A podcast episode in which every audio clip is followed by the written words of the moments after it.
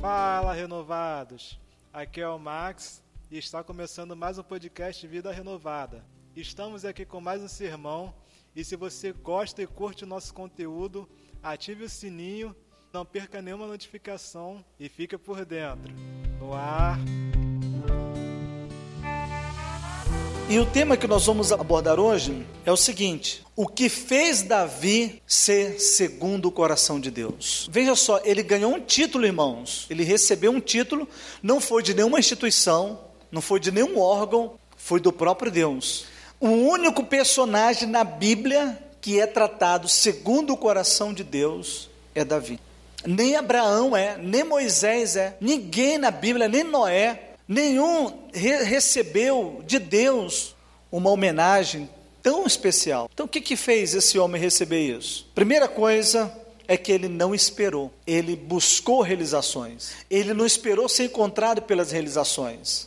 Ele se lançou para realizar as coisas. E as realizou das pequenas, das simples, das mais complicadas às mais elaboradas. Se nós formos ver na, na, na biografia de Davi, lá no Antigo Testamento, nós vamos percebê-lo que ele, ele teve que lidar com um gigante, a começar dentro da sua casa. Ele era rejeitado dentro da sua casa. A ele lhe foi dado o serviço do campo. Os seus irmãos tinham os melhores lugares. Vá para a guerra, meu filho. Quem sabe você não vai ser uma grande coisa.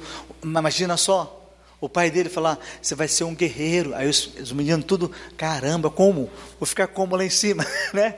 Vou, vou defender Israel, vou defender Saul, vou receber uma medalha, o pai. Meu filho, vamos para a guerra. Aí imagina só, Davi, você é muito ruivo, vai lá para o campo. Você já tem já o cabelo de sol, então vai para lá. Eles já tinham gigantes dentro da sua própria casa, vindo do seu pai, dos seus irmãos, de ninguém lhe dar a devida honra que ele precisava, queria, e talvez tinha até mérito para isso. Aí ele vai lá para o campo, lá no campo, irmãos, ele resolve fazer o seu trabalho da melhor maneira possível. Sabe aquele funcionário do mês? ou do ano? Ou de cinco anos e ninguém vai conseguir ganhar isso dele? Era Davi. Veio um urso, Sara, para querer matar as suas ovelhas. Queria fazer um lanchinho lá. Quem disse que ele deixou, ô Natana? Ele brigou com aquele urso, mas o matou. A Bíblia não fala, mas eu imagino aqui, ele como criativo talvez fez até uma capa, viu? Sabe aquela capa preta? não sei. Davi foi lá, lutou contra um urso, um leão, não deixou que as suas ovelhas fossem mortas. Davi, ele embora sendo rejeitado pelos pais, ele era um provedor da família. Porque, irmãos, o criador de ovelhas era aquele que trazia para dentro de casa, para cima da mesa, o leite, não é esse, Marrita? Além disso, trazia também a carne, até, irmão, o traje. Adivinha de quê? Da lã das ovelhas. Então, Davi, embora sendo rejeitado, ele era um homem que cumpria uma função importantíssima naquela família. Imaginemos aqui se tirasse Davi desse roteiro dessa família. Alguns daqueles seus irmãos que eram da guerra tinham que abandonar o seu sonho de guerreiro para ser um cuidador de ovelhas. Mas o que eu quero falar aqui com vocês, que mesmo lá no campo, Davi cumpria com muita maestria o seu compromisso. Não deixava faltar nada. Ele descreveu até o Salmo 23, que o Salmo 23 é o cuidado que um pastor tem para com as suas ovelhas. Não foi ninguém diferente que escreveu esse salmo, foi Davi que escreveu esse salmo. E eu fico imaginando, irmãos, a sua escrita, ele escrevendo, ao, ao final, não foi nem na hora, para mim foi ao final de um dia que ele teve que levar as ovelhas longas horas, fez todo aquele percurso com ela, e agora, na hora que eles as recolheu, que ele sentou, ele pensou no dia, como foi aquele dia? Aí ele pegou o seu iPad. Aí ele foi lá e escreveu. Poxa, olha só, eu cuido das ovelhas, como Deus cuida de mim. Deus é o meu pastor, nada me falta. Deus me faz deitar em verdes pastos. Deus, ele me guia. Ele estava pensando, né? Imaginemos aquele, ele diante daquele cenário descampado, rochoso. Ele, caramba, olha só, Deus me faz caminhar por cada caminho. É Deus, é presença de Deus. Então, um dos salmos, irmãos, mais lidos em funerais, então, Já perdi as contas que fui em funeral e estavam lá lendo o Salmo 23. Até no enterro Davi é, é, é lido, né? é relembrado, pelo menos nas suas palavras. Ele fez por merecer esse título, ele conquistou esse direito com todas as ações dele. Então, nós às vezes, irmãos, nós queremos as coisas, mas nós não queremos pagar o preço para isso. Nós queremos reconhecimento e não fazemos o nosso trabalho direito. Tem crente que, né, ah, eu quero ser obreiro, quero ser diácono, quero ser presbítero, quero ser pastor, quero ser. Irmãos, não queiram ser nada, queira fazer. Se você fizer, Deus vai te honrar. Amém, queridos? A honra é de Deus. As pessoas querem logo o título. Eu falo para vocês, eu sou pastor não é porque eu escolhi ser pastor, Deus me escolheu, Deus sabe disso. Eu nunca, missionário, irmão, sabe o que, é que eu sempre quis fazer? A vontade de Deus. Sabe o que, é que eu quero sempre fazer? É a vontade de Deus. Eu não estou nem aí para título. Se me chamarem de servo de Deus, eu já estou satisfeito, porque essa referência, essa é a melhor referência. Nós vemos na Bíblia que quando o homem de Deus era tão vigoroso na presença de Deus, as pessoas como é que o chamavam? Olha lá o homem de Deus. Falava até com medo de apontar de repente o dedo, se acontecer alguma coisa ali com aquele dedo que estava apontando para o homem de Deus. Porque, irmãos, eram pessoas que não estavam ligadas a título. Hoje nós vemos uma crise disso. As pessoas querem ter título, buscam em função disso. E se você chamá-la pelo nome, fica até bravo com diácono fulano de tal.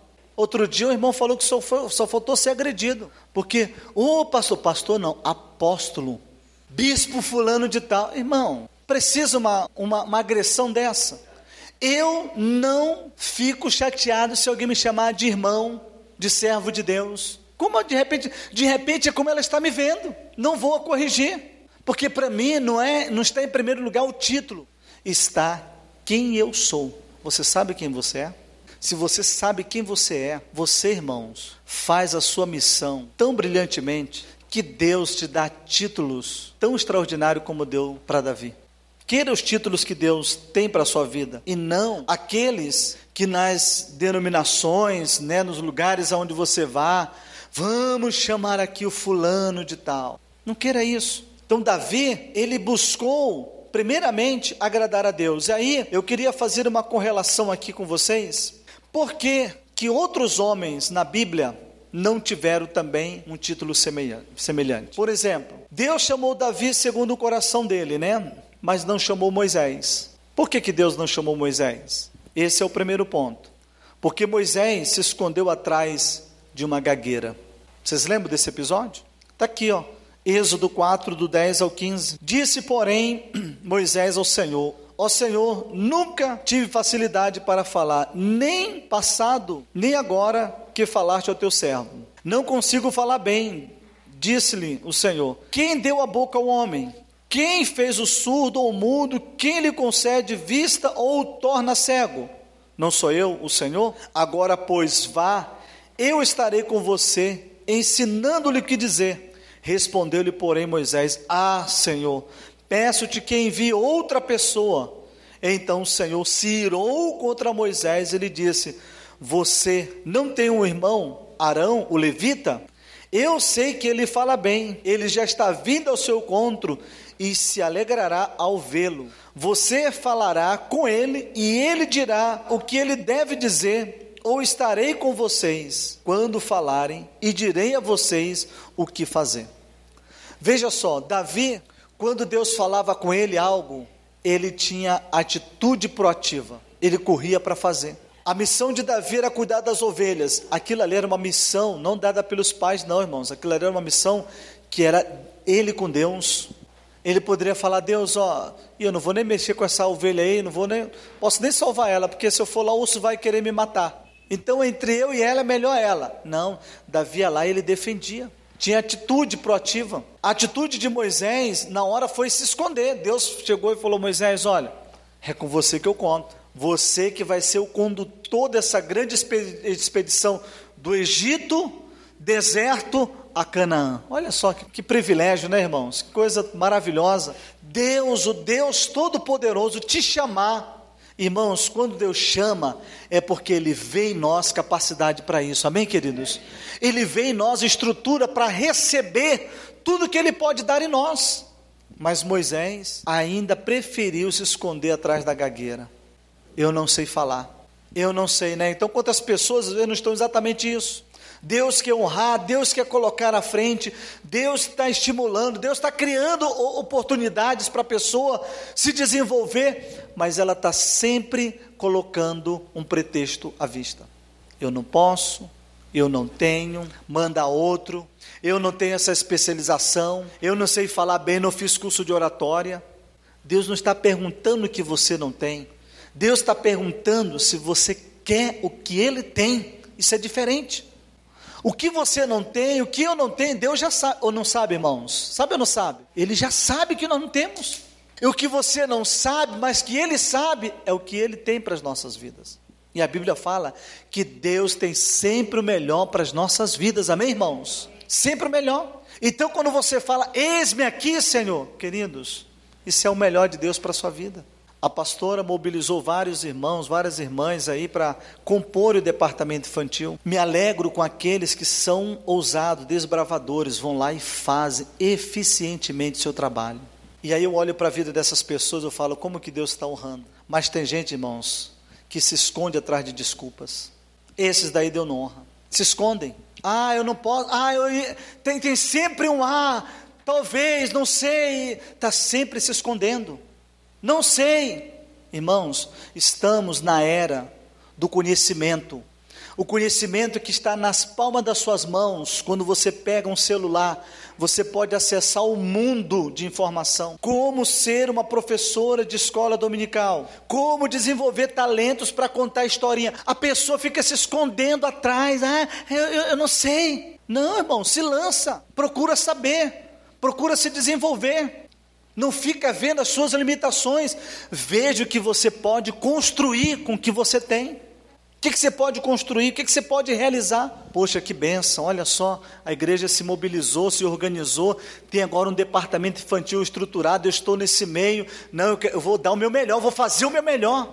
Tem professor, irmãos, que no dia da historinha, no dia, do, no dia de vir para o culto, ah, eu não posso ir. Aí, irmãos, isso é bagunça, não tem responsabilidade com a obra de Deus, com aqueles que Deus lhe deu a oportunidade. O que está faltando para eu, para eu dar mais de mim? Irmãos, Deus só vai dar mais quando você usar o que Ele já te deu. Se está no seu bolso, Deus não vai te dar mais nada não. Mas se está em uso, se está em exercício, tenha certeza de uma coisa: Deus tem o maior prazer em dar. Ele tem o maior prazer em dar. Mas Ele dá para quem usa, não é para quem guarda. Os talentos são para ser utilizados, otimizados. Não é para ter uma galeria, ah, eu tenho o dom disso, eu tenho o dom daquilo. Tem gente que gosta de falar isso, né? Eu tenho o dom disso. Irmãos, você nem precisa falar, exercitam, praticam, põem em ação. Não precisa você dizer o que você tem. Viva com o que você tem e glorifique a Deus. E Ele vai ser glorificado e Ele vai te honrar. A honra de Deus aos seus está com aquilo que você faz com que ele te dá, não é com o que você tem, não é com o que você está pedindo. Então Moisés colocou esse pretexto, o pretexto da, da gagueira. E lá no livro de Juízes 6, capítulo 6, do versículo 12 ao 14, nos informa que Gideão, ele usou seus sentimentos de inferioridade para recusar o chamado de Deus. Deus chamou Gideão, e o texto é muito interessante. Então o anjo do Senhor apareceu a Gideão e lhe disse: O Senhor está com você, poderoso guerreiro. Olha, irmãos, que título que Deus deu para esse homem? Ah, Senhor, Gideão respondeu: Se o Senhor está conosco, por que aconteceu tudo isso? Onde estão todas as tuas maravilhas que nossos pais nos contaram quando diziam: Não foi o Senhor que nos tirou do Egito, mas agora o Senhor nos abandonou e nos entregou às mãos de Midian. O Senhor lhe voltou para ele e disse: Com a força que você tem, vá libertar Israel das mãos de Midian. Não sou eu quem o está o enviando? Ah, Senhor, respondeu Gideão: Como posso libertar Israel? Meu clã é o, menor, é o menos importante de Manassés e eu sou o menor da minha família. A desculpa dele aí. Você lembra que Deus, quando chegou, deu a ele um título: poderoso guerreiro. Olha, irmãos, não está bom? Extraordinário, né? Pô, você já chega, Deus já te coloca dentro do ringue e fala: Você é poderoso, né? Então vou arrebentar agora. Se Deus está falando que eu sou, então ele, tá, ele, ele vai me dar coisa que eu conheço, mas eu vou cair dentro. Ele não soube interagir com isso. Aí ele vem se sentindo inferior. Senhor, a minha família é a mais simples, é mais humilde. A gente não tem dinheiro, a gente não tem posse, a gente não tem status, a gente não tem nenhuma posição social. E eu, Senhor, na minha família sou menorzinho ainda. Como assim? Que história é essa aí de poderoso guerreiro? Dialogando, enquanto Deus queria uma ação, não um diálogo, não uma conversa. Deus, quando Ele nos chama, querido, Ele quer ver a nossa proatividade, o nosso lançar, o nosso eis-me aqui, Senhor. Poxa, Senhor, eu sou esse poderoso, eu quero conhecer então esse poder que o Senhor quer me dar. Estou aqui, Deus. Davi, quando ele viu Golias ironizando o exército do Deus vivo, ele ficou indignado. Falou: O quê? Quem é esse circunciso aí, rapaz? O que esse cara está pensando que ele é? Não, eu vou lutar contra ele. Nem um cursinho de guerra ele fez. Não tinha nada. Se ele chegasse, ele, meu filho, qual, tá, qual é a sua especialização? Ah, eu cuido de ovelhas. Muito pouco, rapaz. O homem, olha o tamanho do homem. Ah, mas eu já matei já um urso e um leão. É, tá ficando interessante agora, mas olha também o tamanho. Não, mas eu vou contra. Aí a Bíblia nos fala, irmãos, que Saul está lá no texto. Vestiu a Davi com as suas armaduras. Foi lá e colocou. Davi tentou andar. O que, que aconteceu com ele, John? Não conseguiu. Não era daquela forma que Deus queria dar a Davi o poder a Davi. Não era daquela forma. Deus usou Davi com aquilo que ele tinha em suas mãos: uma funda e uma pedrinha. Aquilo que você tem habilidade, meus queridos, se você otimizar isso com as bênçãos de Deus, Deus vai fazer coisas tremendas. Deus estava vendo que Gideão, ele era um poderoso guerreiro. Talvez Gideão não conseguia se enxergar nessa magnitude, mas ele já tinha um viés de guerreiro, só não era ou não se via como grande guerreiro.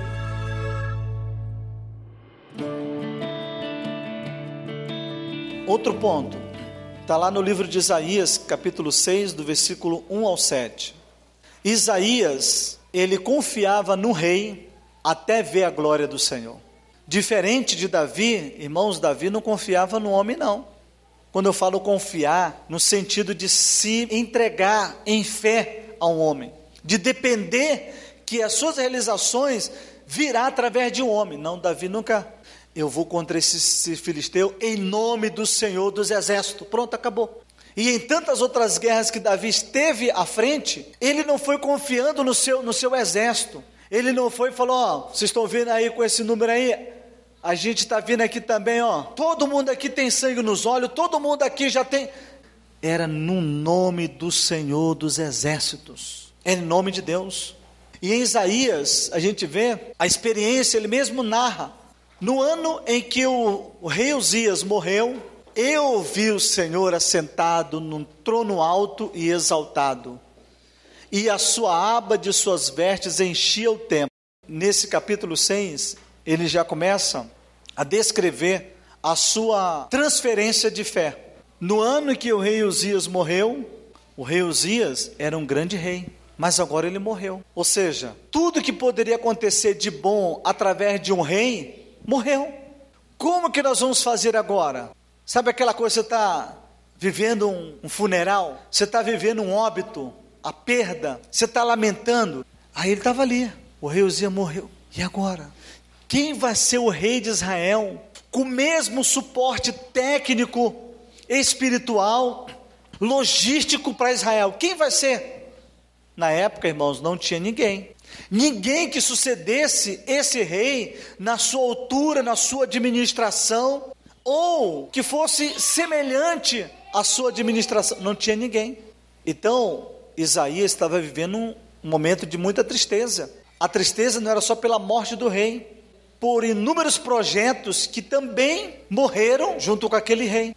A gente vê que Davi tinha excelentes homens à sua volta, poderosos guerreiros tinha Davi à sua volta. Teve até uma ocasião que ele desejou tomar as águas, ele lembrou do sabor de umas águas. Vocês lembram disso? E ali ele tinha à sua volta dois homens que correram e foram providenciar isso para Davi colocaram em risco as suas vidas. Quando de repente estavam diante de Davi, meu rei, Davi, opa, o Senhor não desejou as águas, nós fomos buscá-las. Colocar as suas vidas em risco.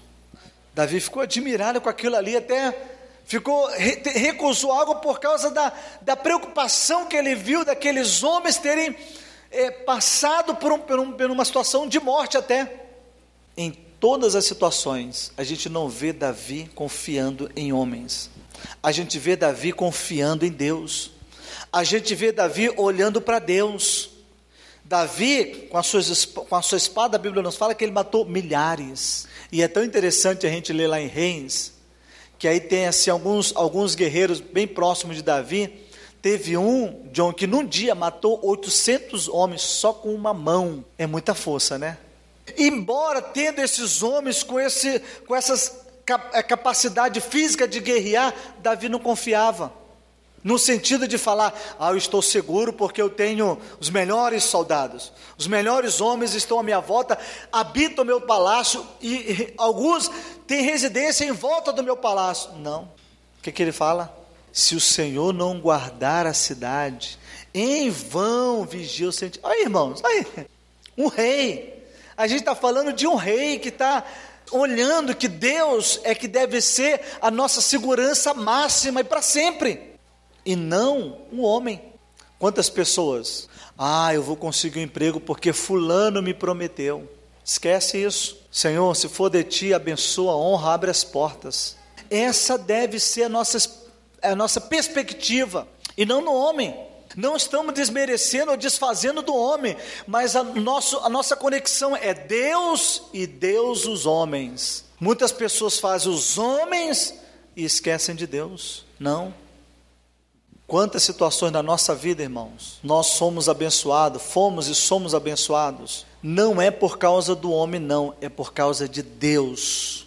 A nossa oração é Deus, primeiramente, Senhor, se for de ti, abençoa, abre as portas, honra-nos e abre da maneira que o Senhor quer fazer, do modo como o Senhor quer fazer. Nós nunca determinamos, Senhor, toca no coração. Esquece esse tipo de oração, irmãos. Toca no coração. Esquece isso, Senhor. Toca nos corações de quem o Senhor quer tocar para nos abençoar. Irmãos, o leque de Deus é sempre mais amplo do que o seu. Amém? Você crê nisso? Eu creio. As opções que Deus tem são inúmeras. Até desconhecido Deus pode trazer diante de você para te abençoar. Você não crê nisso? Eu creio. Deus pode te honrar de maneira inusitada, que você vai ficar surpreendido. Então, olhar para o Senhor, o que, que ele fez aqui? Ó? No ano em que o rei Uzias morreu, eu vi o Senhor assentado no alto trono e exaltado. Alguém teve que morrer para Isaías finalmente lembrar de Deus, irmã Rita. O Senhor pode. Tudo bem, o rei Uzias foi Deus que levantou, foi dele, foi levantado por Deus. Não tem ninguém agora, uma... mas Deus pode. Nós estamos falando de um profeta, de um dos grandes profetas, Isaías, irmãos. Ele não teve o título segundo o coração de Deus, porque ele via o homem e não Deus. Às vezes, tem pessoas que elas estão tão garantidas num trabalho, faz daquele seu trabalho a sua renda de fé, o seu retorno de fé. Parece até uma religião, né? Eu estou seguro, eu tenho meu emprego, eu tenho meu salário. Não é que você não deva festejar, se alegrar por isso. Você não pode é depender disso e esquecer de Deus. Tem gente que faz isso. Ah, eu estou tão bem financeiramente. Esquece de Deus. Quer saber? De buscar a Deus, das coisas de Deus, começa a relaxar, já não ora mais, já não confia mais, já começa até a duvidar: será que Deus pode? Não sei. Irmãos, o nosso Deus, ele não mudou, amém, queridos? Veio a pandemia fazendo o que fez, a Bíblia fala quem é Deus. Ele é o mesmo ontem, hoje e eternamente. Você acha que Deus ficou abalado com a pandemia? Você acha que isso desestruturou Deus, a pandemia? Nem a Ele e nem os que nele confiam, queridos. Os que confiam em Deus estão firmes, não estão prostrados, estão é, revigorados, estão ó, vendo o Senhor assentado no alto e sublime trono, estão vendo que Deus está acima de tudo isso daí que nós estamos vivendo. Os homens estão trabalhando, estão tramando, o diabo está tramando. Queridos, o diabo pode fazer o plano mais bem elaborado. Quando ele colocar esse plano em execução, essa execução desse plano vai manifestar a glória de Deus. Vocês acreditam nisso? Vai manifestar. Porque Deus sabe de todas as coisas, irmãos. A nossa ação, Deus já tem já uma direção. Nem adianta. A Bíblia até fala: o pensamento ainda nem me veio, ainda nem foi formulado. O Senhor já conhece. Olha essa capacidade de de compreender, de antever as coisas.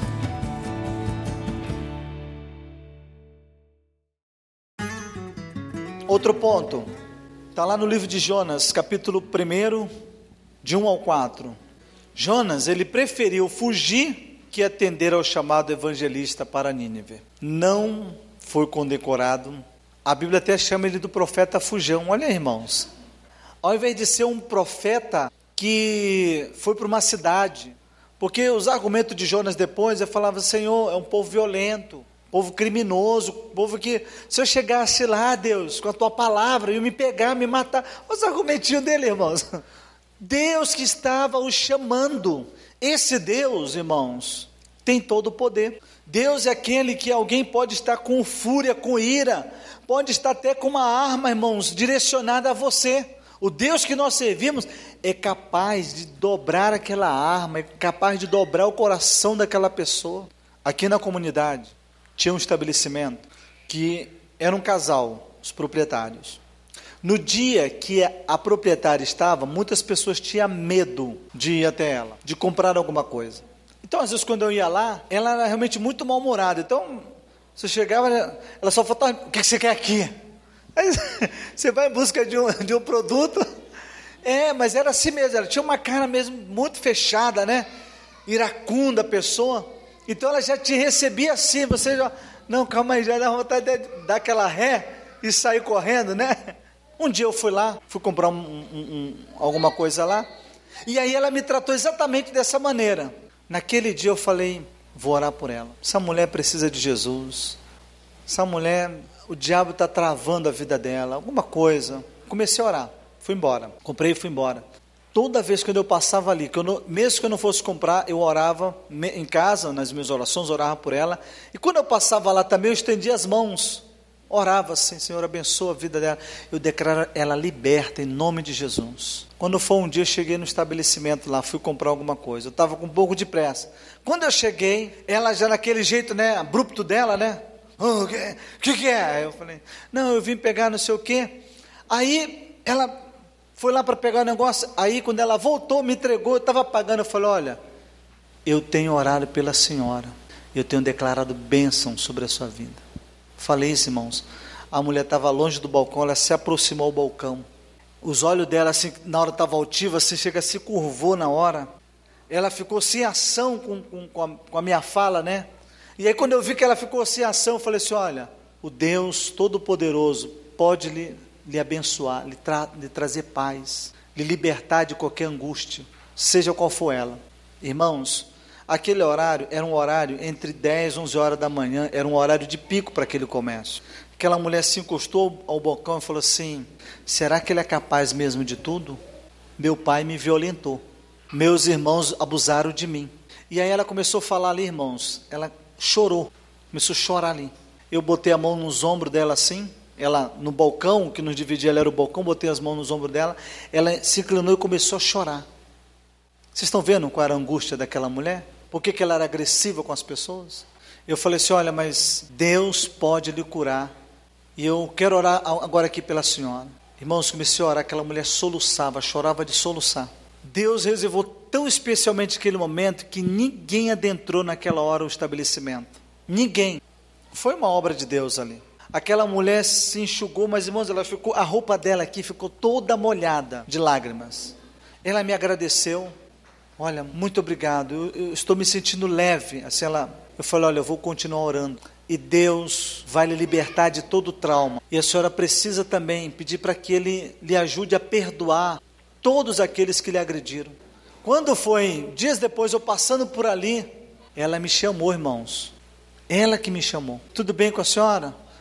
Olha, Eu estou fazendo aquela sua dica. Eu estou orando.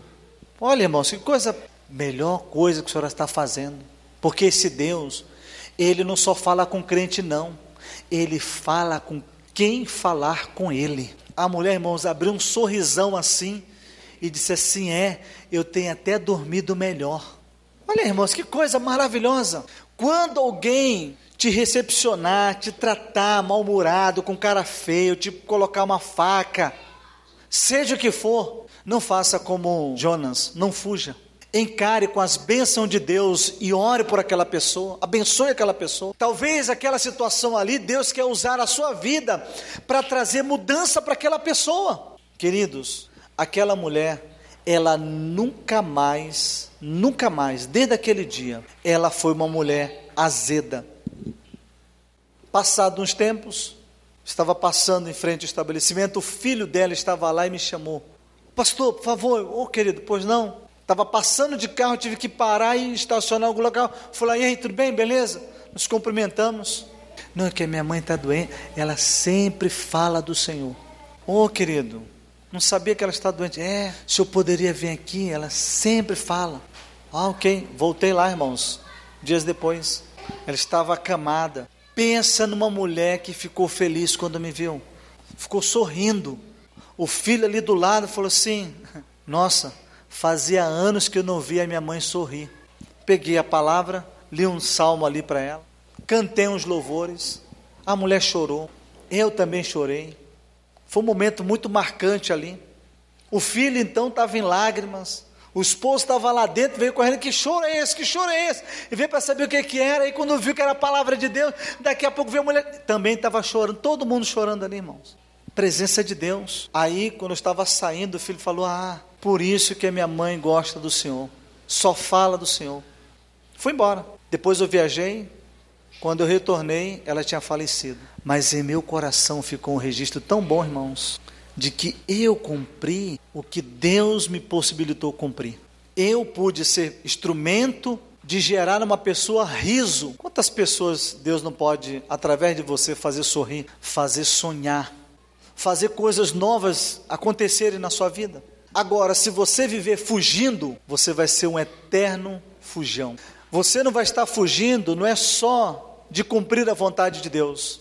Você está, estará fugindo de você mesmo. A fuga não é de Deus, a fuga é de você. A fuga não é do que Deus pode fazer na sua vida, é, a fuga está sendo do que você está vivendo. E você está fugindo do que Deus pode fazer através da sua vida. Davi tem isso muito de extraordinário, que eu admiro muito. Davi, irmãos, ele não fugia. Chegou diante de Davi o profeta. Estava lá toda a comitiva. Aí o profeta, né, começa com o enigma. Ó oh, rei, tinha um homem que tinha muitos pertences, tinha muitas ovelhas, mas tinha um camponês, uma vida simplesinha, Homem que vivia lá do seu pouco, do seu mínimo, mas era feliz. Aí aquele que tinha muitas ovelhas queria um dia comer uma ovelha. Pegou a única ovelha daquele homem e fez o seu cardápio. Davi levantou do trono, traga esse homem aqui agora, vamos moer ele agora no pau aqui, vamos, vamos fazer alguma brincadeira, não, vamos mostrar para esse homem que não é assim que se faz não. Aí o profeta, esse homem é você, você pegou a mulher e começou. Davi, irmão, na mesma hora, o que, que ele fez? Mandou prender o profeta. Dá-lhe um cacete no profeta. Não foi isso, irmãos? O que, que ele fez? Se arrependeu, ele encarou. Ele não fugiu, não. Meu Deus, foi eu mesmo, foi eu. Caramba, foi eu. Aí Deus vem, vem, vem ali com mais sentença já, né? Dou-lhe uma. Você prefere cair na mão do homem Dou-lhe duas, ou na mão de Deus. Irmãos, o que vocês escolheriam hein, no lugar de Davi? Davi, na mesma hora, falou: Não, é a mão de Deus, não tem nem para onde fugir, é a mão de Deus, é nela que eu quero. E aí veio toda aquela situação que Davi começa a viver na sua vida. Davi não fugia, não, irmãos. Ele reconhecia quando ele tinha errado. E ele tinha uma habilidade de reconhecer até em público porque imagina na hora quando o profeta falou: Esse homem é você. Tire todos os guardas daqui, tira todo mundo aqui, ó, mete o pé, mora, todo mundo. Quero conversar com você agora, profeta. que conversa essa daí? Por que você não mandou um WhatsApp para me falar tudo isso daí? Não, diante de todo mundo ali, foi eu mesmo. Eu fiz isso, eu reconheço, eu pequei, eu errei, eu cometi isso. Assumir e não viver fugindo. Assuma. Assuma quem você é. Não fique querendo ser quem você não é. Tem muita gente que vive isso, né? Essa encenação. Não. Encare quem você é. Eu sou alguém que preciso da graça de Deus. Eu sou alguém que posso melhorar mais ainda com a graça de Deus. Eu sou alguém que posso receber mais talentos e dons de Deus. Eu sou alguém que preciso otimizar ainda mais o que eu tenho recebido de Deus. Sabe, você ter essa habilidade de não viver fugindo, mas de encarando, é eu estou sendo negligente, é eu poderia dar mais para a obra de Deus. Eu vivo pedindo, só pedindo, Deus me dá e eu não faço uso. Isso é você não fugir, irmãos. Quantos crentes não estão fugindo? Você está sendo fugitivo? Por isso que às vezes a gente vê pessoas, irmãos, que eles vivem em constante tormenta. Tá ali, ó. O que aconteceu com ele? O Senhor, porém, fez soprar um forte vento sobre o mar, caiu uma tempestade tão violenta que o barco ameaçava arrebentar-se. Tem gente que vive só se arrebentando. Tem gente que vive só em vento. Ah, eu estou no vento, eu estou no vento. Não, não muda o repertório, não tem nenhuma calmaria, só tem vento.